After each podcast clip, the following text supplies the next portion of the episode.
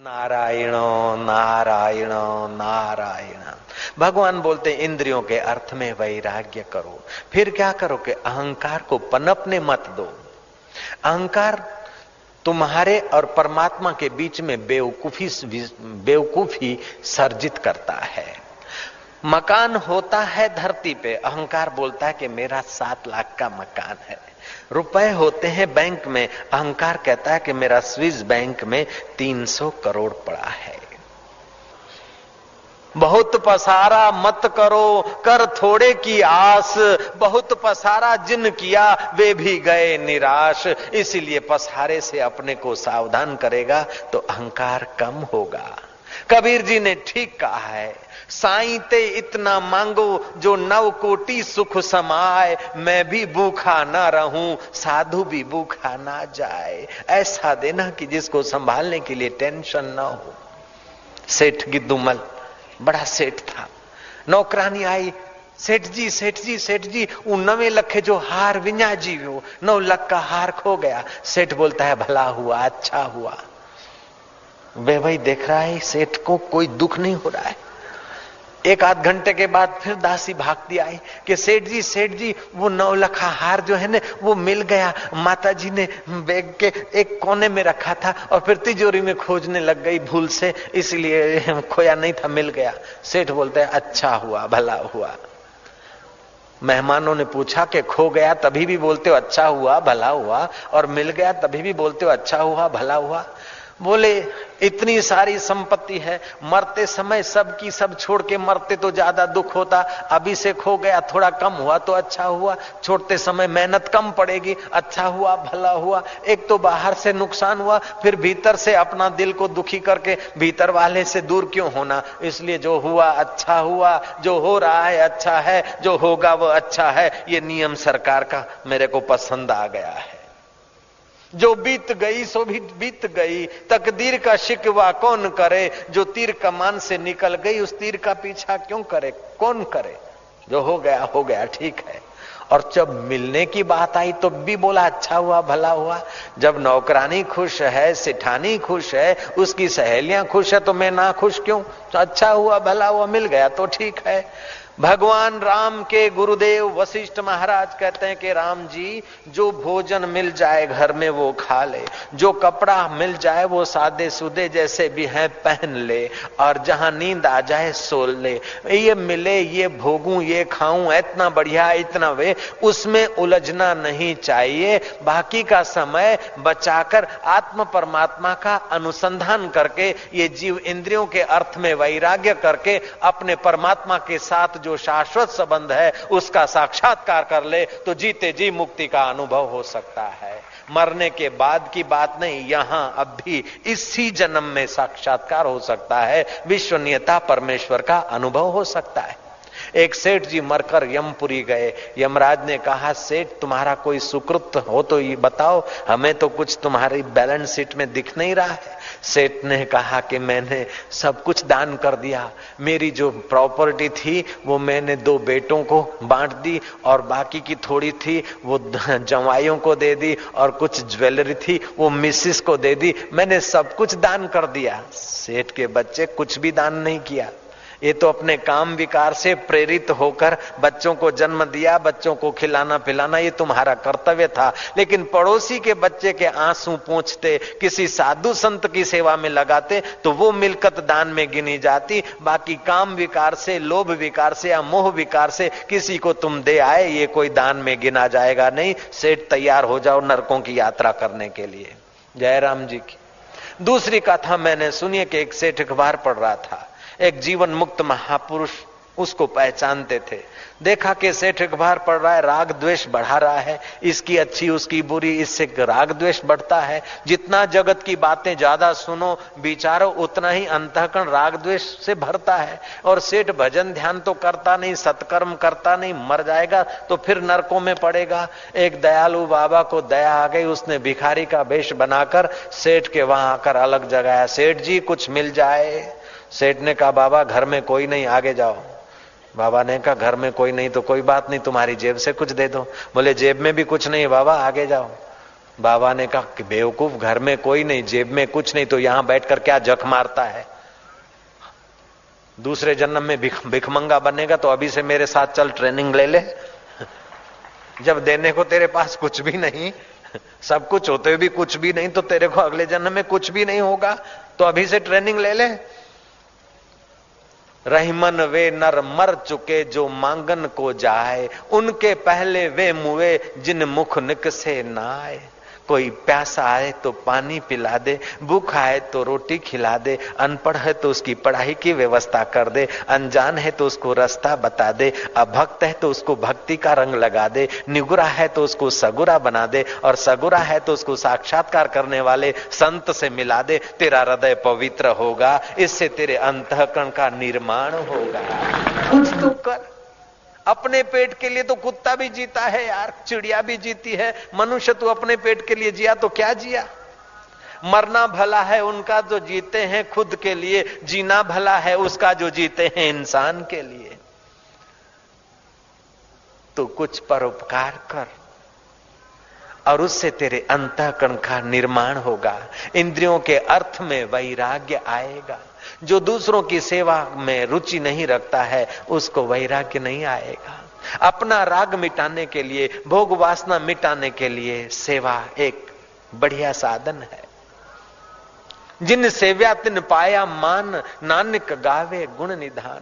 जो दुख हारी श्री हरि को अपना साक्षी चैतन्य समझकर दूसरों के दुख दूर करने में लगता है, उसका दुख अपने आप गायब हो जाता है।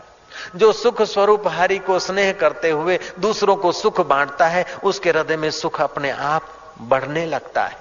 सुख लेने की चीज़ नहीं है, सुख देने की चीज़ है, मान लेने की चीज़ नहीं, मान देने की चीज़ है। अब संसार में और समाज में एक बेवकूफ़ी फैल गई है। सब चाहते हैं कि मेरे को दूसरा सुख दे। पत्नी चाहती है, पता सुख दे। पता चाहता है, पत्नी सुख दे। बेटा चाहता है, बाप सुख दे। बाप चाहता है, बेटा सुख दे। सब एक दूसरे से सुख नोचने में पड़े, इसलिए सब टकराते रहते हैं आपस में।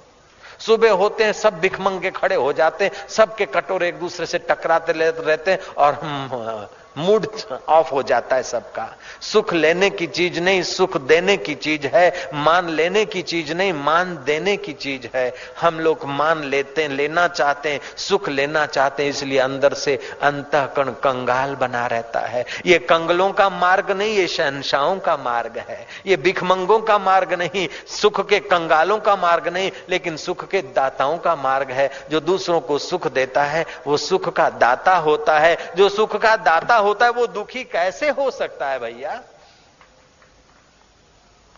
आपने हैंडपंप में से अथवा कुएँ में से पानी निकाला होगा तो दूसरा नया ताज़ा, फ्रेश पानी आता है। अगर कुएँ में बाहर का पानी डालते जाओ तो वो ताज़ा पानी के सोर्स दब जाते हैं। ऐसे तुम बाहर के इंद्रियों के विषय विकार के सुख अंदर ठोसते हो तो अंदर का सुख दब जाता है। इंद्रियों के विषय विकार के सुखों को भीतर मत ठोसो, लेकिन दूसरों को मान दो, दूसरे के परोपकार में, स्नेह में, और सारे विश्व का जो स्वामी है, उसको प्रेम करने में आप अपना झरना खोल दीजिए। आपका हैंडपंप कहो, अथवा कुआ कहो, अथवा अंतकरण करो, उसको विकसित कीजिए तो नित्य नवीन रस आपके जीवन में आएगा। आप तो रसमय हो जाओगे, आपकी मीठी निगाह पड़ेगी तो वातावरण भी रसीला हो जाएगा। ऐसा तुम्हारे अंदर छुपा है। जो उत्तम प्रकार के महापुरुष होते हैं, वे आँखों से हँसते हैं। वो आँखों से हँसते हैं और आँख की हँसी, जहाँ तक उनकी आँख की नज़र पहुँचती है, वहाँ तक आँख की हँसी बरसा देते हैं। लोग फेविकॉल की नाई चिपक जाते हैं। जयराम जी की उत्तम योगियों का ये सामर्थ्य होता है।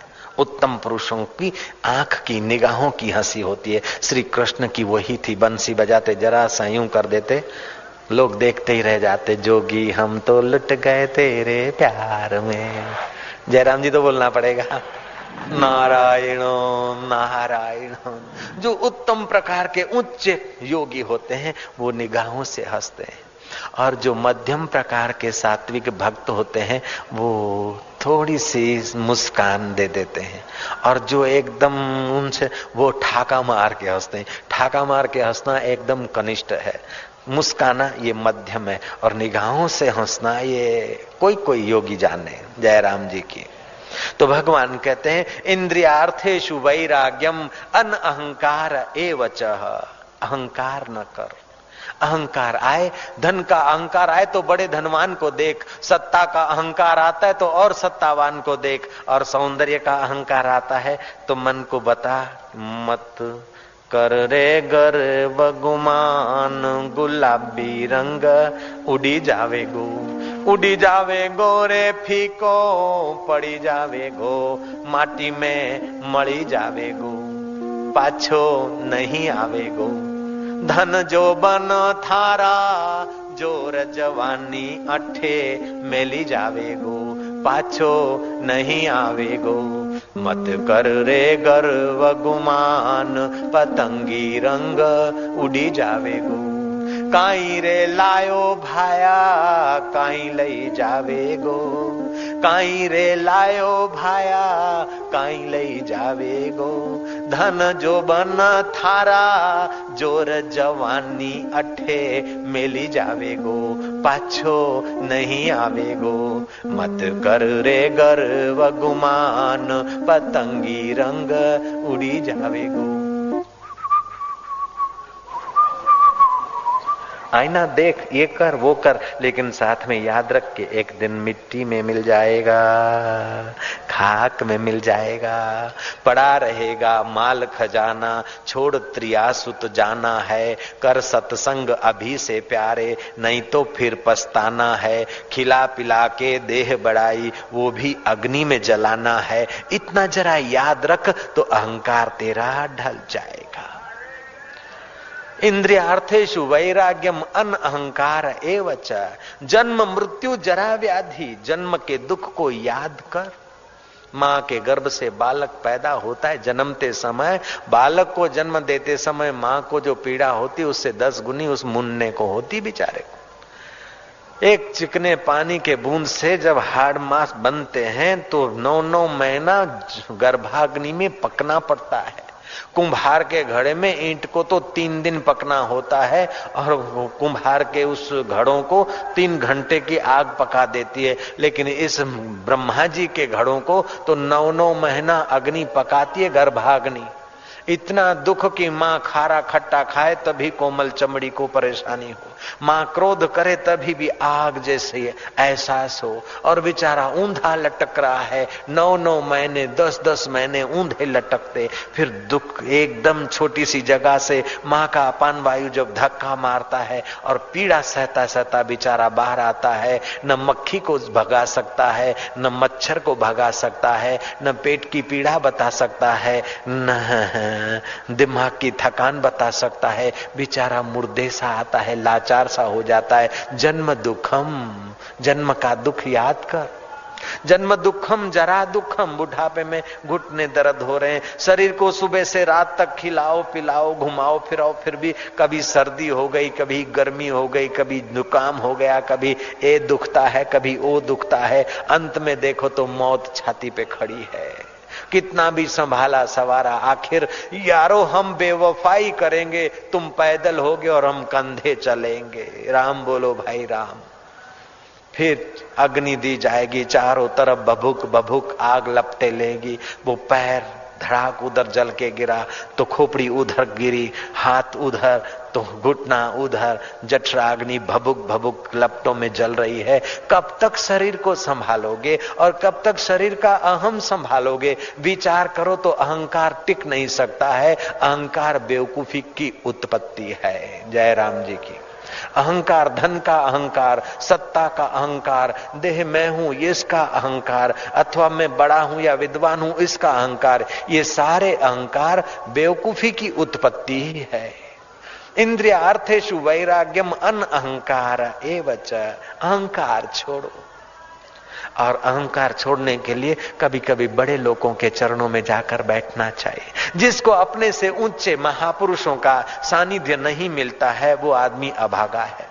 अथवा मिलता है और सानिध्य नहीं लेता है, उस सानिध्य को पीठ देता है तो वो अपने आप का शत्रु है। सर दुनि दुनि काल ही कर्म ही मिथ्या दोष लगावे जो न तरे भव सागर, नर समाज अस पाई। सोकृत निंदक, मंद मती, आत्महन अधोगति जाई। वो कृतघ्न है, निंदक है मंदमती है, आत्महत्यारा है, अधोगति को जाएगा। कबीर जी ने कल्पना की, चिड़िया चकवा और चकवी बैठे थे। संध्या हो गई। चकवी ने कहा कि चलो ऐसी जगह जाएँ कि कभी रात ही न पड़े। क्योंकि रात होती तो तुम दूसरे घोंसले में, मैं दूसरे में चली जाती हूँ। ऐसी जगह जाओ कि दिन ही दिन रहे। चकवे ने कहा कि पगली, रात की चकवी बिछड़ती तो सुबह को मिल जाएगी, लेकिन सत्य का बिछड़ा मानवी कभी नहीं मिल सकता है परमात्मा से। साँझ पड़ा दिन आत्मा दीना चकवी रोए चलो चकवा वहाँ जाइए जहाँ दिवस रैन न होए चकवा बोलता है, अब सुन। रैन की बिछड़ी चाकवी, आन मिले प्रभात। सत्य का बिछड़ा मान खा दिवस मिले नहीं रात। सत्य स्वरूप से मिलने के लिए मनुष्य जन्म मिला था। और ये खपे ये खपे ये खपे। हाय गोड़ो दिन थोड़ो, बस खपे खपे में खप गया। जरा सा ये सेट करूँ, जरा सा बच्चों को सेट करूँ, एक बड़ा सेट आया। बोले स्वामी जी आपकी दया से तीनों लड़कों को मैंने सेट कर दिया और दो लड़कियों की शादी कर दी, वो भी सेट हो गई। और मेरी पत्नी है ना, उसके नाम पर ये फ्लैट कर दिया है और फैक्ट्री में हिस्सा डाल दिया, ये भी सेट हो गई। उसकी पत्नी बोलती है कि स्वामी जी बेटों को बेटियों को मेरे को तो सेट करा लेकिन ये सेट करने में जो पाप करना पड़ा इनको वो पाप अब आप इनका धोइए तो ये सेट होंगे नहीं तो ये वहाँ आप सेट हो जाएँगे बाबा जी इनको सेट करना आपका काम है। नारायण। नारायण। बेवकूफ़ आदमी समझते हैं कि बच्चों को नौकरी मिल गई, वे सेट हो गए। बच्चियों को पति मिल गए, वे सेट हो गए। और मुझे प्रमोशन मिल गया, यहाँ रिटायरमेंट मिल गया और आमदनी आ रही, मैं सेट हूँ। अरे भाई, ये बेवकूफ़ी की सेटिंग है। जब तक तेरा मन परमात्मा का साक्षात्कार नहीं किया, तब तक चाहे तू एक एक रोम रोम का बीमा उतरवा ले एक एक नख का बीमा कंपनी से तू बाहेंद्री ले ले। एक बाल तेरा खिसक जाए तो एक करोड़ रुपया मिल जाए, फिर भी तू पूरा सेट नहीं, क्योंकि मौत तेरे सिर पर नाच रही है। इसलिए मौत आकर मार दे उसके पहले। अमर आत्मा का साक्षात्कार करने का लक्ष्य बना। फिक्स डिपॉजिट तू कितनी ही कर ले, बच्चों की फैक्ट्रियाँ कितनी ही कर ले, अपनी कुर्सी कितनी ही मज़बूत कर ले, अपने शरीर को कितना ही मज़बूत कर ले, लेकिन ये तन काचा कुंभ है। यह तन काचा कुंभ है, यह तन काचा कुंभ यह तन काचा कुंभ है, यह तन काचा कुंभ है। फुटत न लागे बार, फुटत न लागे बार। फटका लागे फूटी पड़े, फटका लागे फूटी पड़े। गर्व करे वे गंवार, गर्व करे वे अगर गर्व होता है तो मन को समझा किस बात का गर्व करता है। तो इंद्रियों के अर्थ में वैराग्य, अन अहंकार, फिर दूसरी बात भगवान कह रहे हैं कि जन्म का दुख, जरा का दुख, व्याधि का दुख विचार कर। कभी कोई व्याधिग्रस्त आदमी उसकी सेवा कर और अपने मन को कह, देख शरीर का हाल।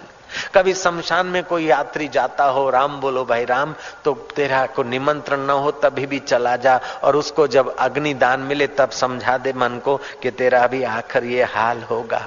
विवेक वैराग्य जगेगा। बुद्धू हलवाई ने, हलवाई का धंधा नहीं चला, इसलिए कुल्फी का धंधा चालू किया और खूब चला। कभी छुट्टी न करे कम वक्त। पत्नी ने कहा, पड़ोस में कोई बुढ़ा मर गया है, छुट्टी कर दो, अपने भी मरेंगे तो अपने को भी कोई कंधा दे, क्योंकि बेटा बेटी नहीं। और पैसे कब तक कमाते रहोगे? बड़ी मुश्किल से पत्नी का कहना माना और कुल्फी आज बनाना बंद कर दिया।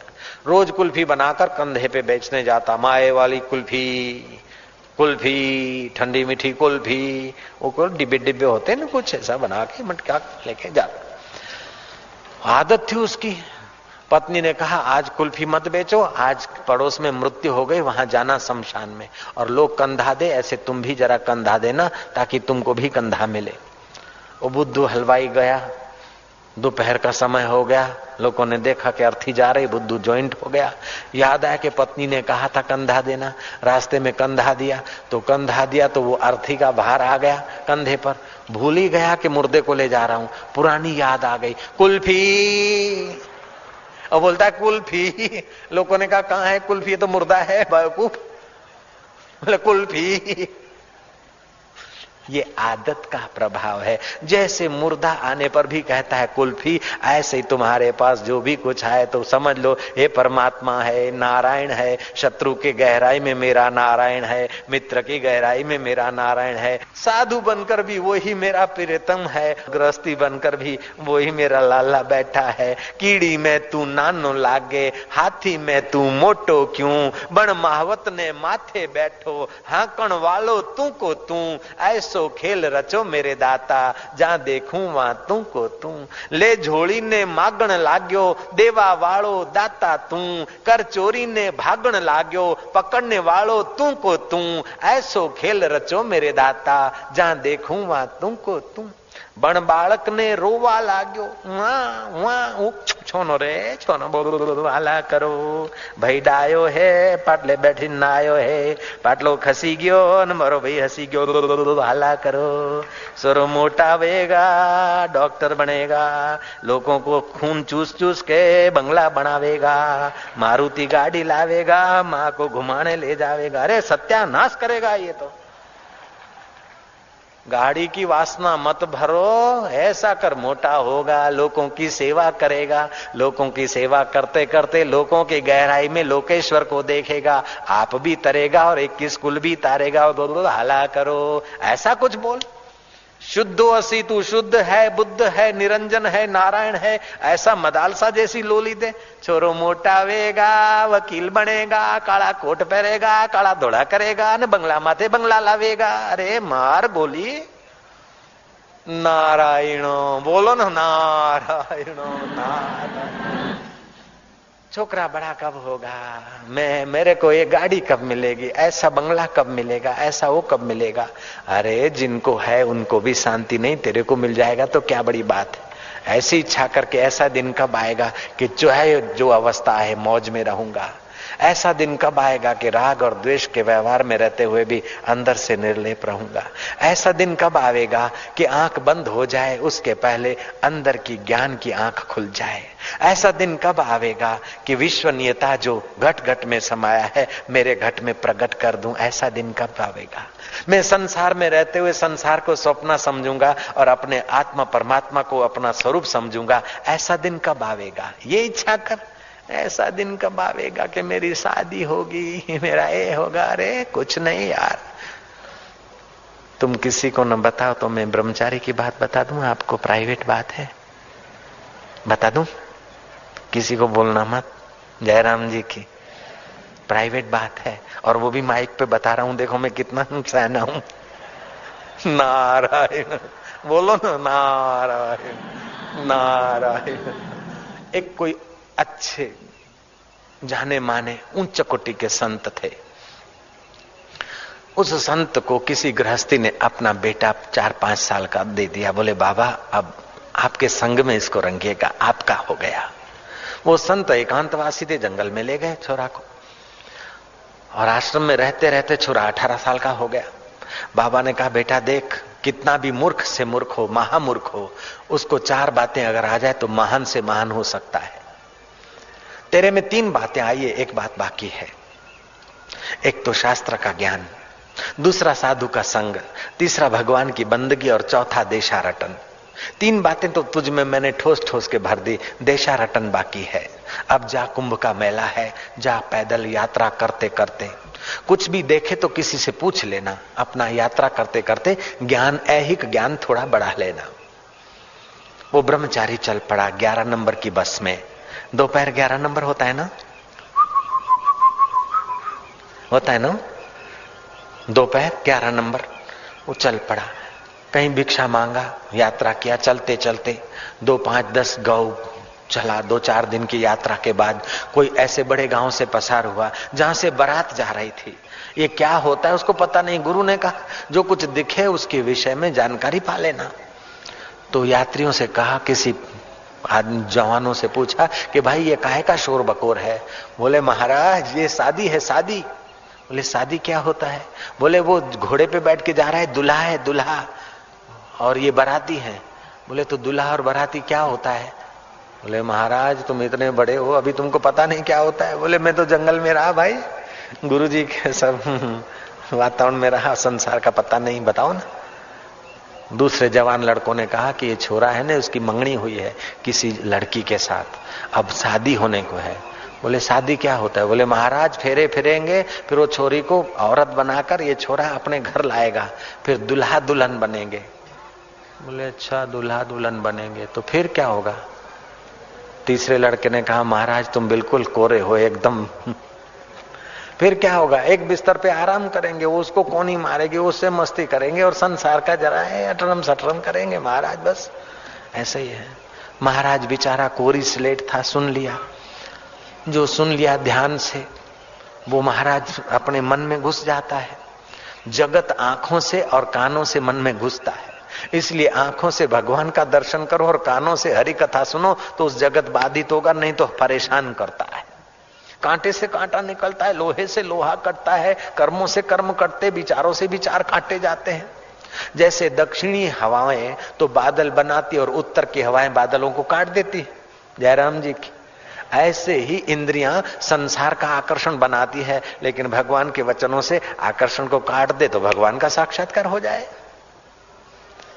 वो ब्रह्मचारी किसी गाँव के नज़दीक पहुँचा, भिक्षा ले ली खाया, दोपहर का समय था, विशाल वट वृक्ष था, पास में बावड़ी थी, एक चबूतरा बना था, वो ब्रह्मचारी सो गया। सो गया सीधा और छाती पे हाथ रख के सो जाए तो स्वप्न जल्दी आता है। ब्रह्मचारी ने स्वप्ने स्वप्ने में मंगनी हो गई, घोड़ी पे बैठ गया, बराती हो गए, शादी भी कर ली स्वप्ने में, बिस्तर पर भी सो गया। और पत्नी कहती जरा हटो ना, कौन मारी पत्नी ने? क्योंकि सुना था।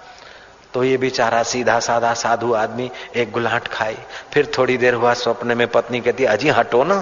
तो दो तीन गुलाट खाई धड़ाक दुम, वो बावड़ी में जा गिरा। धड़ाक दुम लेके बावड़ी में गिरा तो लोग जो सोए थे, सब उठे, क्या हुआ? अरे बाबू बाबू पड़ गयो के बाबू कुएँ में पड़ गयो के बाबू कुएँ में पड़ गयो? वो गाँव के लोग बेचारे जो पगड़ी बांधते ना, अभी भी बैठे पगड़ी वाले। उन्होंने पगड़ियाँ इकट्ठी करके दो चार उसका रस्सा बनाया। ब्रह्मचारी को बोला कि आई जाओ महाराज, तुमको काटी लिया महाराज बोला, मैं तो निकलूँगा। मेरे को कोई फ्रैक्चर नहीं हुआ, क्योंकि हमारे आश्रम में नमक ज़्यादा नहीं यूज़ करते। ज़्यादा नमक खाने से हाई बीपी अथवा तो हड्डियों की कमज़ोरी होती है। ऐसे ही शक्कर खाने से, ज़्यादा शक्कर खाने से भी शुगर की बीमारी और हड्डियाँ कमज़ोर होती है। हमारे आश्रम में न शक्कर ज़्यादा यूज़ करते हैं, न नमक का ज़्यादा उपयोग करते हैं। इसलिए हमारा शरीर मज़बूत है। अपने आश्रम अहमदाबाद या सूरत जो है, वहाँ भी ऐसे ही भोजन बनता है। नमक चक्कर भुना हुआ जरा कम सात्विक भोजन। सात्विक भोजन से मन प्रसन्न रहता है, शरीर मज़बूत रहता है। और तामसी और चस्केदार भोजन से आलसी शरीर रहता है, तमुगुणी हो जाता है। अपने क्या करें? मरे पड़े हैं। नहीं, तुम सब कुछ कर सकते हो। ऐसा तुम्हारे अंदर विश्वनीयता बैठा है। केवल थोड़ा सा खान पान में संयम, नियम और थोड़ा सा अच्छा संग करो। अभी भी तुम बहुत कुछ कर सकते हो। वो ब्रह्मचारी की कथा कह रहा हूँ मैं। ब्रह्मचारी ने कहा, मैं तो निकलूँगा, लेकिन मेरे को बताओ कि जिसने सचमुच में शादी की, वो कहाँ पहुँचा है? मैंने तो सपने में शादी की, तेरह मिनट, बीस मिनट हुआ होगा। मैंने सपने में शादी की तो कुएँ में पड़ा हूँ, बावड़ी में पड़ा हूँ। जिसने सचमुच में शादी की, वो कहाँ गया, उसका जरा बताओ। लोगों ने बोला, महाराज, उसका अभी पता नहीं चलेगा। वो अगर सत्संग करेगा तो तो बच जाएगा। अगर सत्संग करके संयम करेगा तो बच जाएगा। अगर सत्संग करके संयम करके बच गया तो ठीक है। नहीं तो महाराज, वो तो चौरासी लाख कुओं में पड़ेगा, जहाँ निकालने वाला कोई नहीं मिले। नौ नौ महीने माता के कूप में पड़ा रहेगा। और बड़ी मुश्किल से निकलेगा तो फिर मच्छर को भी नहीं भगा सकता महाराज। तुम तो बात भी कर सकते हो, वो तो बात भी करने के लायक नहीं रहेगा। अगर शादी करा और सत्संग नहीं करा, संयम नहीं किया, यौवन सुरक्षा पुस्तक के अनुसार जीवन नहीं जिया तो महाराज वो तो चौरासी लाख जन्मों में भटकेगा। आप तो सपने में शादी किया, सपने में किया तो बावड़ी में गिरे और उसने सचमुच में किया है तो संसार सागर में गिरेगा, लेकिन फिर भी सत्संग का सहारा लेगा तो तर जाएगा और भगवान को भी पा सकता है। नारायण नारायण, बोलो ना, नारायण नारायण नारायण। जयपुर के पास की घटित घटना है आमेड़गढ़ के राजा माधोसी और उनके भाई मानसी और उन मानसी का पुत्र प्रेम सी, राजा का भाई जो मानसी था माधोसी की जो पत्नी थी, उसका नाम था रत्नावती। रत्नावती नौकर चाकर में भी अपने पुत्र जैसा भाव रखती थी दासियों में भी। रत्नावती कभी कभी दासियों की सार संभाल लेने जाती थी।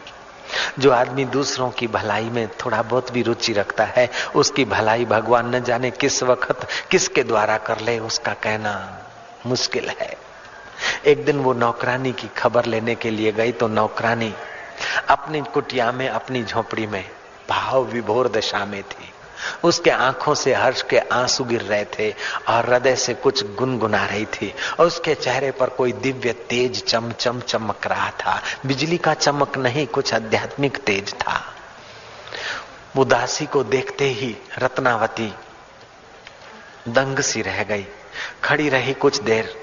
दासी जब भाव समाधि से, कीर्तन भक्ति की मस्ती से ऐहिक जगत में आई तब उस रानी ने पूछा, रत्नावती ने, ये तू क्या कर रही थी?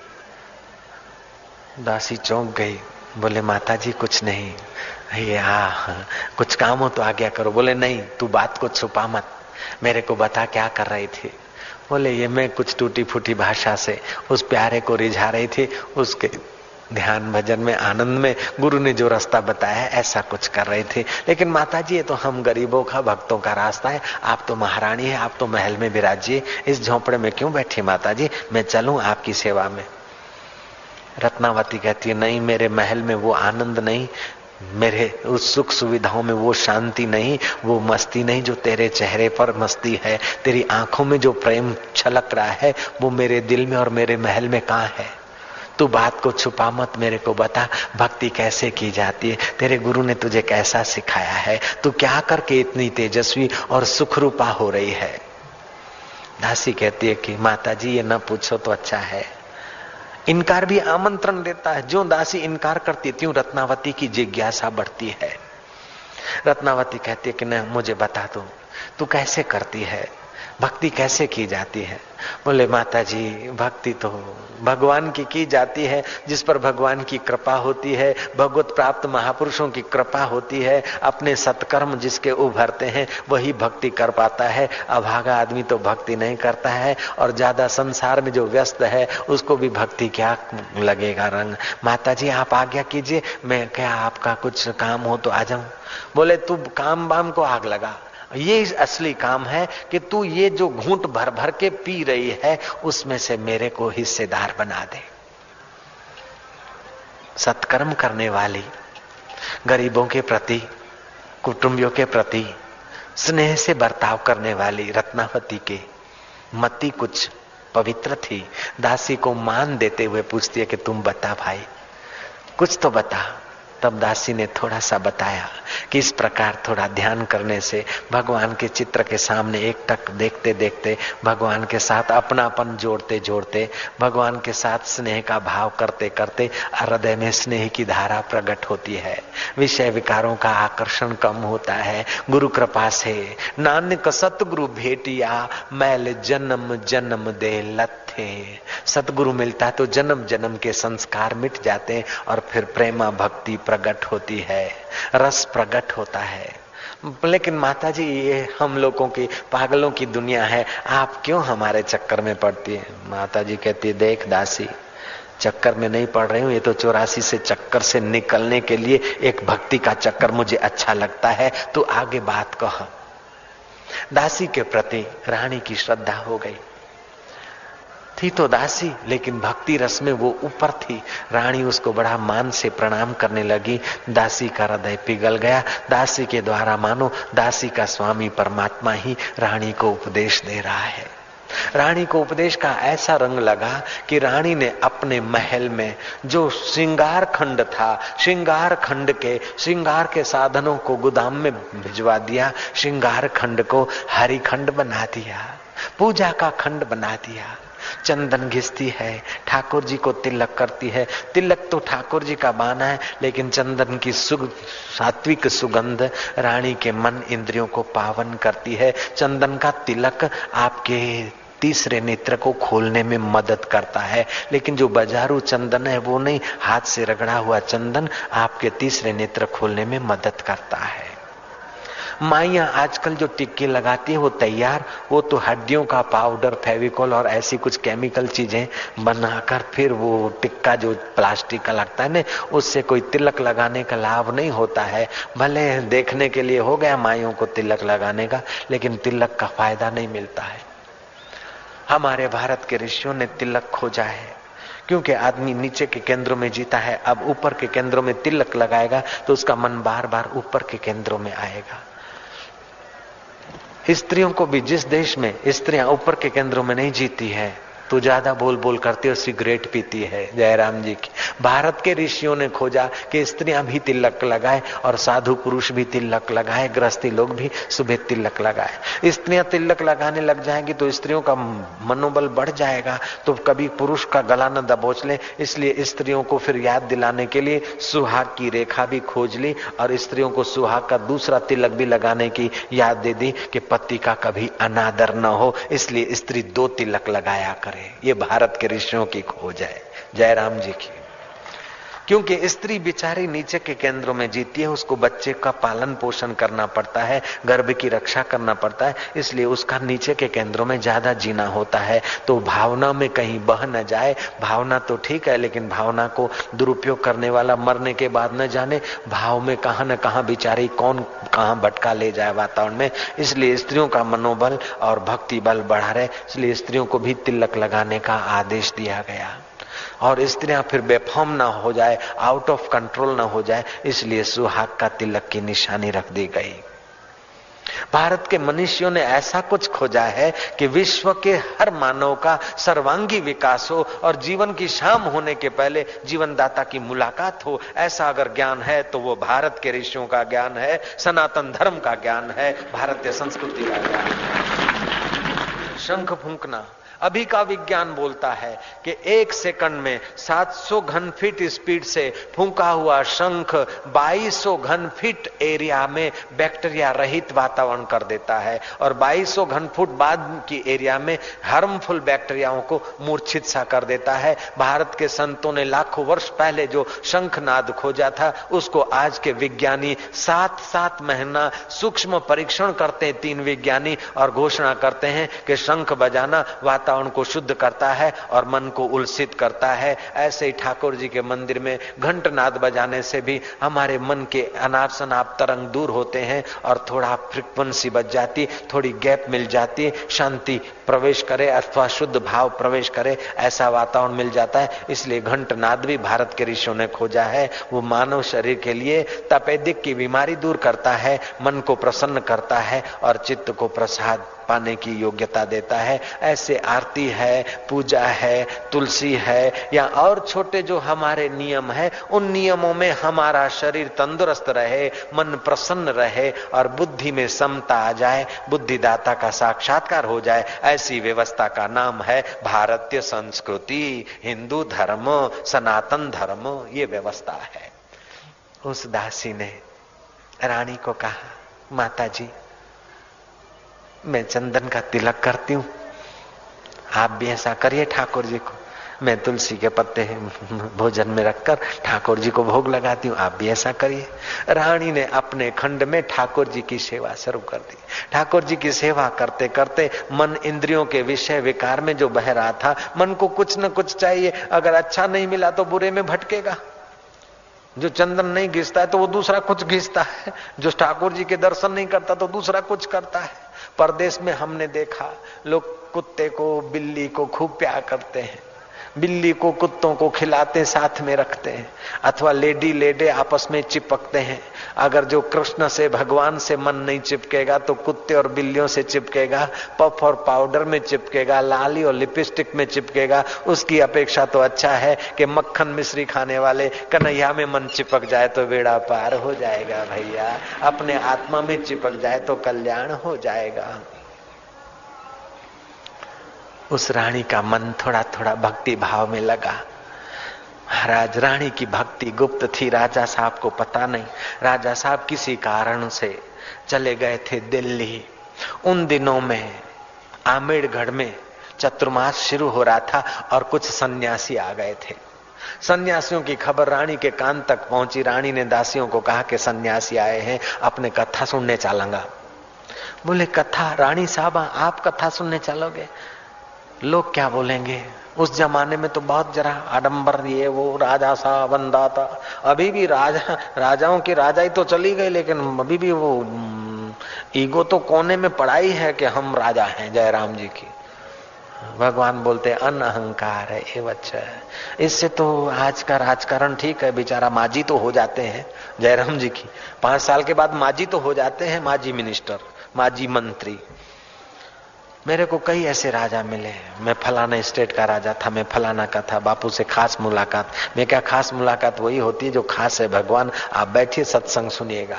राजा होकर मुलाकात करने को आओगे तो संत से कुछ नहीं मिलेगा। भगवान के भक्त होकर आओगे तो संत के द्वारा कुछ न कुछ मिल जाएगा यार।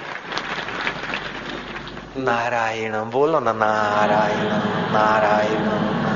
लेकिन व्यवहार काल में कभी कभार थोड़ा ढील ढाल से भी करना पड़ता है कि भूतपूर्व राजा कभी न कभी असली राजा के तरफ़ चल पड़े। चलो भाई, जरा आ गए, ठीक है, जरा बोल लो वाह वाह। नारायण नारायण। बोलो ना, नारायण वो राजा साहब गए, माधोसी गए, दिल्ली। गाँव में आए, संत। रानी बोलती है, दासी को कि संत आए हैं। बोलते सत्संग सुनना चाहिए। सत्संग की आधी घड़ी, सुमरण वर्ष पचास, वर्षा वर्षे एक घड़ी अर्ट फिरे बारो मास। सत्संग सुनने चले। बोले, आपको मैं सत्संग में ले जाऊँगी, मेरी नौकरी तो जाएगी, लेकिन मेरी खाल उतरवा देंगे माधोसी आप तो जानती हो अपने पतिदेव का स्वभाव। बोले, वो है नहीं, दिल्ली गए। अपने चुपके से जाएँगे। और रानी के वेश में थोड़ी चलूँगी। बोले, आप तो रानी साहबा हैं, लोग आपको देखेंगे, सब आपके तरफ़ ध्यान करेंगे। और रानी साहबा रानी साहबा रानी साहबा रानी साहबा, राजमाता राजमाता, लोग आगे पीछे चमचागिरी करेंगे, कथा, में दूसरे लोगों की भी कथा बिगड़ेगी। रत्नावती कहती कि कौन रानी? क्या मेरा सिर रानी है या मेरा नाक रानी? मेरे कान रानी है या मेरा मुँह रानी है? कहा है रानीपना? ये तो सुनी सुनाई बेवकूफ़ी है, मैं रानी रानी रानी। मैं तो भगवान की और भगवान मेरे, और भगवान की कथा करने वाले संत आए, फिर मैं संत के दर्शन करने न जाऊँ तो मैं अभागी नहीं हूँ। भगवान का भक्त और संत, सत्संग से विमुख रहे, हो नहीं सकता है। भक्त तो सत्संग खोजता है, और अपने गाँव में सत्संग मिला है, और सत्संग को पीट देना। तू ही तो बताती थी कि तेरे गुरुजी ने कथा में कहा था कि शबरी भीलन नहीं थी, अगले जन्म में रानी थी। बद्रीनाथ की यात्रा करके लौट रही थी रथ में। तो कहीं साधु बाबा कथा कर रहे थे। रानी ने राजा को कहा रथ रोको। राजा ने कहा अपने बैठने के लिए चमर कहाँ है? हम्म, छत्र कहाँ है? हम्म, सिंहासन कहाँ है? है तो बाबा हम्म, चबूतरे पे बैठे उनके भक्त धरती पे बैठे अपना राज सिंहासन कहाँ है? उस बेवकूफ़ राजा ने घोड़ों को चाबुक मार के आगे बढ़ा दिया। रानी ने भगवान को प्रार्थना किया कि, भगवान, मेरे को दूसरे जन्म में रानी मत बताना बनाना मुझे तू भले भीलन बना देना, भले मुझे कंगली बना देना, लेकिन तेरे प्यारे संत के चरणों में मेरा निवास करना। वही रानी दूसरे जन्म में शबरी भीलन हुई है और मतंग ऋषि के चरणों में निवास मिला है। राम उसके द्वार आए हैं। सरोवर कांठे शबरी बैठी। सरोवर कांठे ओली भीलण बैठी। धरे रामनु ध्यान, राम राम रटता शबरी बैठा। हये राखी हाँ गुरु ना वचनो माथे राखी। ऋषिना वचनो माथे राखी हये धरती ध्यान। राम राम रटता शबरी बैठा हये राखी हाँ। सरोवर कांठे ओली भीलण बैठी, सरोवर कांठे ओली शबरी बैठी, धरे राम मनु ध्यान। राम राम रटता, शबरी बैठा हये राखिया। वही महारानी जब शबरी बनी तो परमात्मा उसको मिले। संत की महिमा वेद न जाने, जेता सुने तेता बखाने। जो लोग संत के सत्संग में आते हैं, ठूंठ जैसे आकर बैठ जाते हैं और अकड़ू होकर उठ के चले जाते हैं, उनको संत के सत्संग का सौ टका फ़ायदा नहीं होता। है जो श्रद्धा भक्ति से आते हैं, बैठते हैं और कथा पूरी होती है, फिर श्रद्धा भक्ति से नमन करते हुए जाते हैं, उनका हृदय जल्दी पावन हो जाता है। जो निगुणों की नाई कथा सुनकर हाथ पर झाड़ के चले जाते हैं, वे निगुणे बिचारे जानते ही नहीं कि एक पानी का प्याला पिलाने वाले को धन्यवाद देना होता है। जो हरी रस पिलाते हैं, उनको हृदय पूर्वक नमस्कार कर दे या धन्यवाद कर दे तो हृदय पवित्र होगा, परमात्मा तो देखता है। निगुणेकार नहीं, कोई ठिकाना, चौरासी में आना जाना। यम का बने मेहमान, सुन लो चतुर सुजान, निगुरा नहीं रहना। निगुरा होता ही का अंधा, खूब करे संसार का धंधा। पड़े नरक की खान, सुन लो चतुर सुजान, निगुरा नहीं रहना। चरण दास गुरु कृपा की ओम। चरण दास गुरु कृपा कीनी उलट गई मोरी नैन पुतलिया। चरणदास बड़े उच्च कोटि के संत हो गए। वे कहते हैं कि चरणदास, गुरु कृपा कीनी उलट गई मोरी नैन पुतलिया। हमारी देखने की दृष्टि बदल जाए, काम हो जाए। जिसमें महत्व बुद्धि होती है, जिसमें प्रेम होता है, जिसमें महत्व बुद्धि होती है, उसी में प्रेम होता है। जिसमें प्रेम होता है, उसमें महत्व बुद्धि होती है। ध्यान उसी का होता है कि जिसमें महत्व बुद्धि हो, प्रेम बुद्धि हो। प्रेम बुद्धि होने के बिना उन भगवान में ध्यान होगा। प्रेम बुद्धि हुए बिना किसी वस्तु में ध्यान टिकेगा नहीं। महत्व बुद्धि प्रेम बुद्धि विचार से, विवेक से जगानी चाहिए कि प्रेम करने योग्य एक परमात्मा है और सबसे श्रेष्ठ भी परमात्मा है। परमात्मा के गुण, लीला आदि सुनने से भगवान में प्रीति बढ़ती है। भगवान में प्रेम होने से ध्यान स्वाभाविक होने लगता है। लोग बोलते हैं, हमारा ध्यान में मन नहीं लगता। प्रेम संसार की परिस्थितियों में, वस्तुओं में है। महत्व बाहर के दिखावे में है। इसलिए ध्यान के समय भगवान का चिंतन करने की बजाय मन दूसरा चिंतन करता है। फिर भी डरना नहीं चाहिए, घबराना नहीं चाहिए। बार बार भगवान नाम जप करे पाँच दस प्राणायाम करे। थोड़ा नाचे, कूदे, कीर्तन करे, प्राणपान की गति सम हो जाएगी। सुषमणा का द्वार खुलेगा, आनंद आने लगेगा, प्रेम का प्रागट्य होगा। मन जैसा दुश्मन और कोई नहीं, और मन जैसा मित्र भी कोई नहीं। मन को एक बार स्वाद आ जाए ईश्वरीय प्रसाद का तो उसके जैसा और कोई मित्र नहीं। दुनिया के सब मित्र मिलकर भी बहुत बहुत तो क्या देंगे? दुनिया के सारे राष्ट्रपति, सारे प्राइम मिनिस्टर, सारे सेनापति प्रसन्न हो जाए तो क्या दे देंगे? एयर कंडीशन बंगला देंगे, गाड़ी देंगे, खाने पीने के सुख साधन जुटा देंगे। लेकिन मौत से तो नहीं छुड़ाएँगे, अंदर की अशांति से भी नहीं छुड़ाएँगे। जन्म मरण से नहीं छुड़ाएँगे। दुनिया के सब राष्ट्रपति, सब प्राइम मिनिस्टर और सेनापति नाराज़ हो जाएँ तो क्या कर देंगे? फांसी लगा देंगे। जो शाम को गाड़ी जाने वाली है, वो दोपहर को रवाना हो जाएगी। जो रात की लकल, लटकती लोकल में जाएगा, आगरा लोकल में, उसको सुबह के फास्ट में भेज देंगे और क्या करेंगे? दुनिया के सब लोग शत्रु हो जाएँ, फिर भी बहुत घाटा नहीं होता है। बहुत बहुत तो शरीर थोड़ा दिन पहले चला जाएगा। शरीर तो पैदा हुआ है मरने के लिए ही। थोड़ा सवेरे चला जाएगा और क्या हो जाएगा? दुनिया के लोग सब नाराज़ हो जाएँ तो हो हो के इतना ही होगा कि मृत्यु दंड मिल जाएगा। चलो, मरना तो है, थोड़ा जल्दी मर जाएँगे। सब राज़ी हो जाएँ तो सुविधाएँ मिलेगी। और थोड़ी सी असुविधाएँ आने पर आदमी ज़्यादा दुखी होगा। तो दुनिया के लोग सब मित्र हो गए, तभी भी बड़ा फ़ायदा नहीं, सब शत्रु हो जाए तो बड़ा घाटा नहीं। मनुष्य अपने आप का शत्रु ना हो। भगवान कहते हैं आत्मे आत्मनो बंधु आत्मे रिपुरात्मना बंधु बंधुरात्मनात्मा तस्य ये नात्मैवात्मना जीता। अनात्मनस्तु शत्रुते वर्ते तात्म शत्रुवत मनुष्य अपने आप का बंधु है।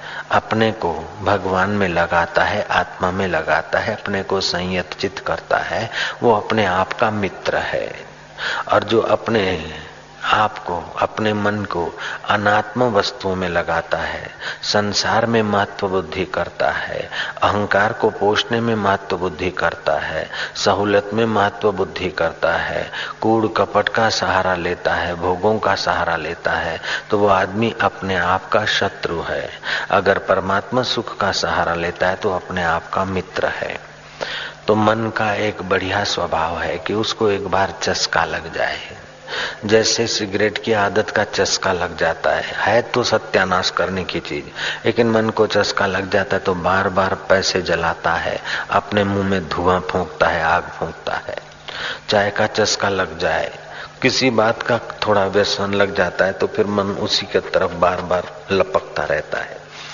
ऐसे ही भगवान के प्यारे संतों की महफिल में आकर, कोई किसी सुंदर वातावरण की, कोई ऐसी पुण्य घड़ियों की बेला आ जाती है। कोई न कोई शब्द, कोई न कोई महापुरुष की ऐसी अमीम कृपा। एक बार थोड़ा सा अंतरात्मा का सुख अनजाने में भी मन को आ जाए। फिर मन बार बार सत्संग में, ध्यान में और धीरे धीरे करते करते अपने ज्ञान स्वरूप में पहुँच जाता है। करोड़ों जन्मों के संस्कार एक ही जन्म में मिटा देता है। ये मन कितना मित्र है। बड़े में बड़ा मित्र देखो तो अपना मन है। बड़े में बड़ा शत्रु खोजना है तो अपना मन है। संसार की चीज़ों में लपक, लपकता गया, उन्हीं का आकर्षण बनता गया। तो चौरासी लाख जन्मों का सामान, वासनाएँ अपने दिल में इकट्ठी कर लेगा। तो ये मनुष्य जन्म, चौरासी लाख जन्मों का आदि भी है। और चौरासी लाख जन्मों का अंत भी है। चौरासी लाख योनिया भोग कर मनुष्य जन्म में आए, अगर आत्म प्रीति हो गई, आत्मरति हो गई, आत्मज्ञान में आत्म ध्यान में और आत्म परमात्मा में प्रेम हो गया तो बीते हुए चौरासी लाख जन्मों के संस्कार मिटाकर ये जीव परमात्मा को, ब्रह्म को पाकर मुक्त हो जाता है। अगर एक विषय विकारों में मन की रुचि बनी रही तो फिर नए संस्कार। पुराने संस्कार तो पड़े ही रहेंगे, नए संस्कार और भर देगा। न जाने कितनी चौरासियाँ बाद में भटकना पड़ेगा बेचारे को। उसका कोई अंत नहीं। मधुर मधुर नाम। पावन पावन।